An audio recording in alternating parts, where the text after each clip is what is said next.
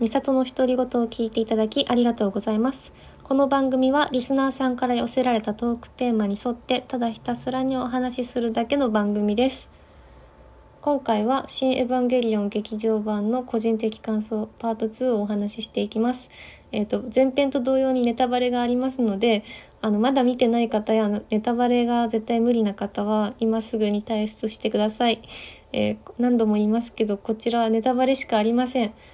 あのねネタバレが無理な方は絶対に聞かないでください。よろしくお願いします。では始めていきたいと思います。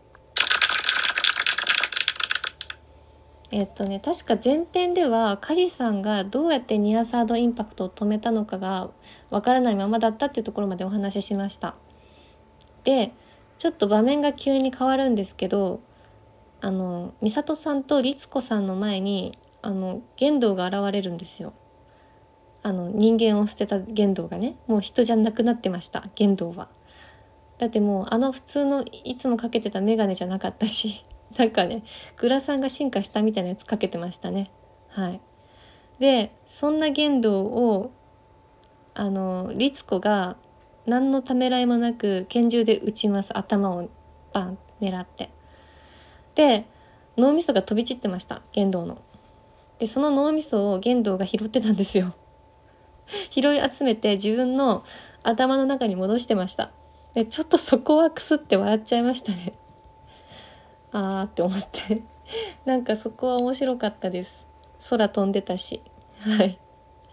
ちょっとね剣道が面白かったなって思いました。はい。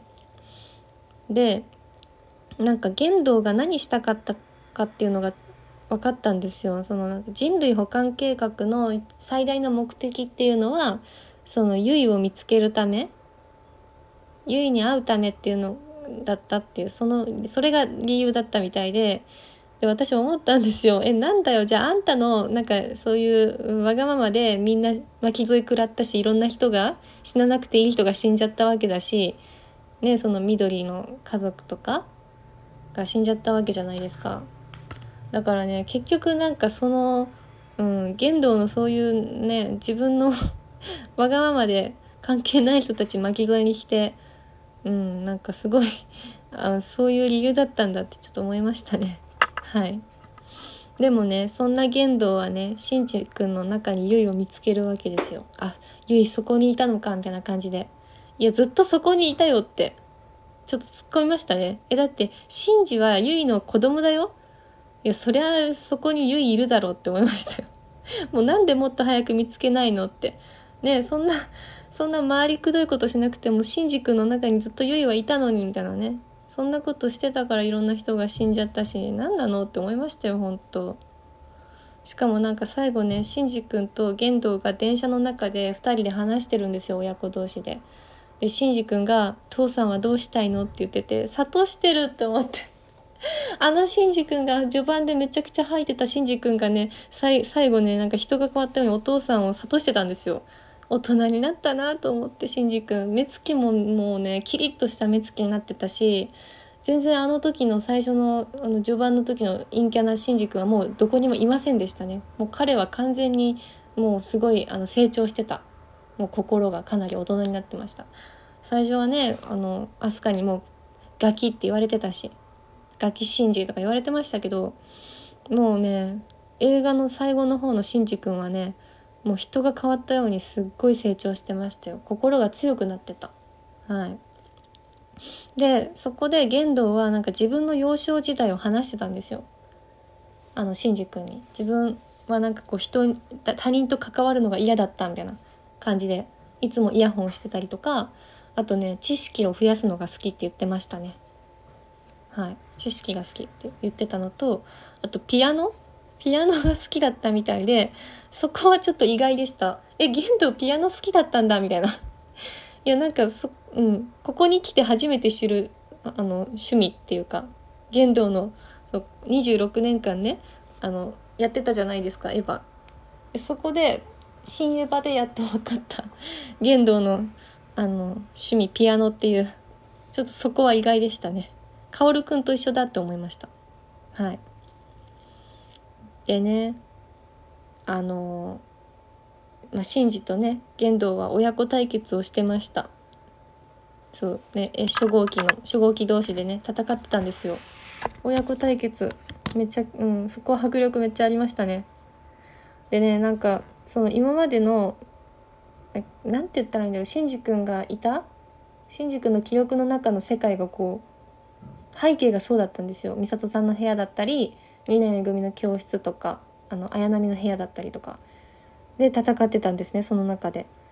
でなんかね玄道が説明して解説解説してましたね。このマイナス宇宙を我々の存在では正確に捉えることができないから LCL が具現化して見せてくれてるってちゃんと丁寧に解説してくれてて。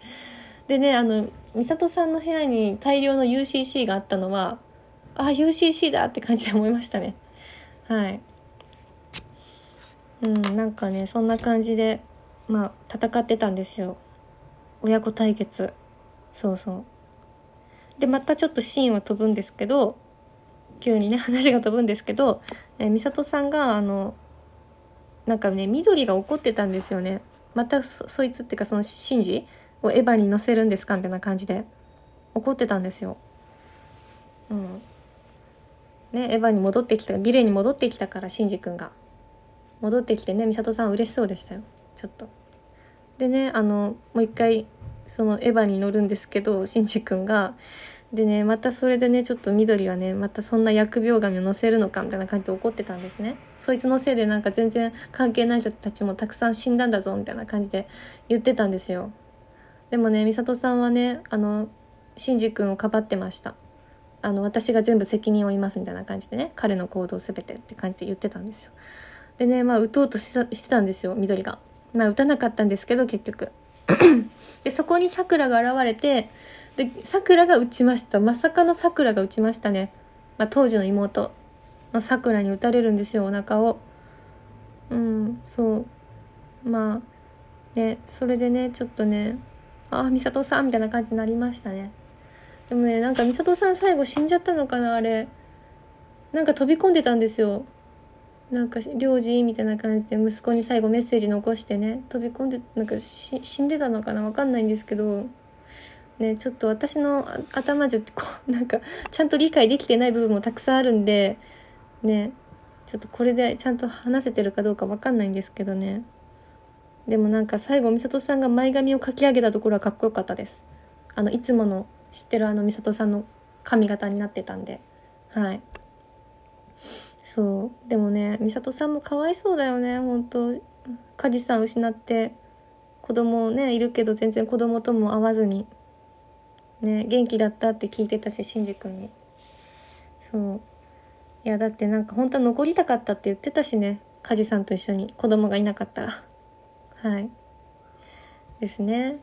で最後アスカがアスカ最後じゃないか。アスカがなんか左目の眼帯あるじゃないですか。あの左目の眼帯からなんか出てたんですよ。で死と化してあの結局なんかこう死んだみたいな感じになってたんですけどでもなんか最後の最後に飛鳥が波打ち際ぐらいのところにいて結構なんかこう大人になってましたね。成長してた。めちゃくちゃピチピチのプラグスーツ着てたし。はい。でそこそうあそうだ。大事なこと言ってなかった。飛鳥が告白してたんですよ。シンジ君に私あいつの日か食べたあんたの弁当美味しかったよみたいな言ってたんですよ。私あの時からあんたのこと好きだったみたいな感じで言ってたんですよ。好きだったって言ったよアスカがついに。シンジ君にあの告白したって思ってあのツンデレなアスカが。そう。で最後にシンジ君もなんかアスカに言うわけですよ。なんかありがとうみたいな感じでこう僕もアスカのこと好きだったみたいな感じで言ってて両思いじゃんみたいな感じになったんですね。はい。いやもうそこはなんか最後アスカとちゃんと気持ちが通じ合ったなって思いながらき見てましたね。はい。てかアスカ生きててよかったと思って。なんかアスカの子供時代もすっごい可愛かったんですよめっちゃ。なんか私のもなんか生きる意味はなんかそのエヴァに乗ることぐらいしかないみたいな言ってたんですよ。でも頭撫でられたかったとか言っててそういう愛情が欲しかったって言ってたんですよ彼女は。でね着ぐるみを着た健介に頭撫でられてて可愛いなって思いました。そこは。いやなんか健介とくっつくのかなって思ったんですよアスカ。でも健介はなんか保護者的な感じかなとも思いましたアスカにとっては。そう保護者のような感じ。だからそういう恋人とかではないかなみたいな感じでね。そうそう見てましたね。はい。でね最後ねあの薫くんと綾波が話してたんですよ。もうエヴァの呪縛から解放された世界ですよ要は。うん、だってエヴァの呪縛があったからアスカも年も取らないしお腹も空かないし、ね、眠れないじゃないですか。もう寝る真似は嫌とか言ってたしね。でもねちゃんと成長してたんですよシンジ君たちが。アスあのアスカじゃないシンジ君マリもね。そうなんかシンジ君普通のサラリーマンみたいになってましたね。スーツ着てて。なんか朝の出勤の様子みたいな感じで電車待ってたんですけどでそこのその大人になったシンジ君の声をしてたのは神木隆之介さんだったんですよ。で私的にはこちょ個人的にはもう25年間ずっと尾形さんだったから尾形さんが演じてほしかったなってちょっと思いながらね最後の最後まで。はい。もう尾形さんしかいないって思ってたんですよ私の中でのシンジ君っていうのは。だからねちょっとそこは個人的には少し残念なところではありましたけどね。はい。で薫くんめっちゃかっこよかったんですよ。私服姿で。なんか綾波と話してたから。でその隣にねあの飛鳥がちょっと座ってたような気がしたんですけど。はい。まあそんな感じでね歌にあの曲宇多田さんの曲が流れて終わりですけど。その見終わった後のもうエバロスがやばいです今。本当ねもうなんか終わっちゃったんだなと思って。もうあと何年かまだ数年はエヴァのうん映画とかやってほしかったな。あすいません。時間なのでここで終わりにしたいと思います。はい聞いていただいてありがとうございました。バイバイ。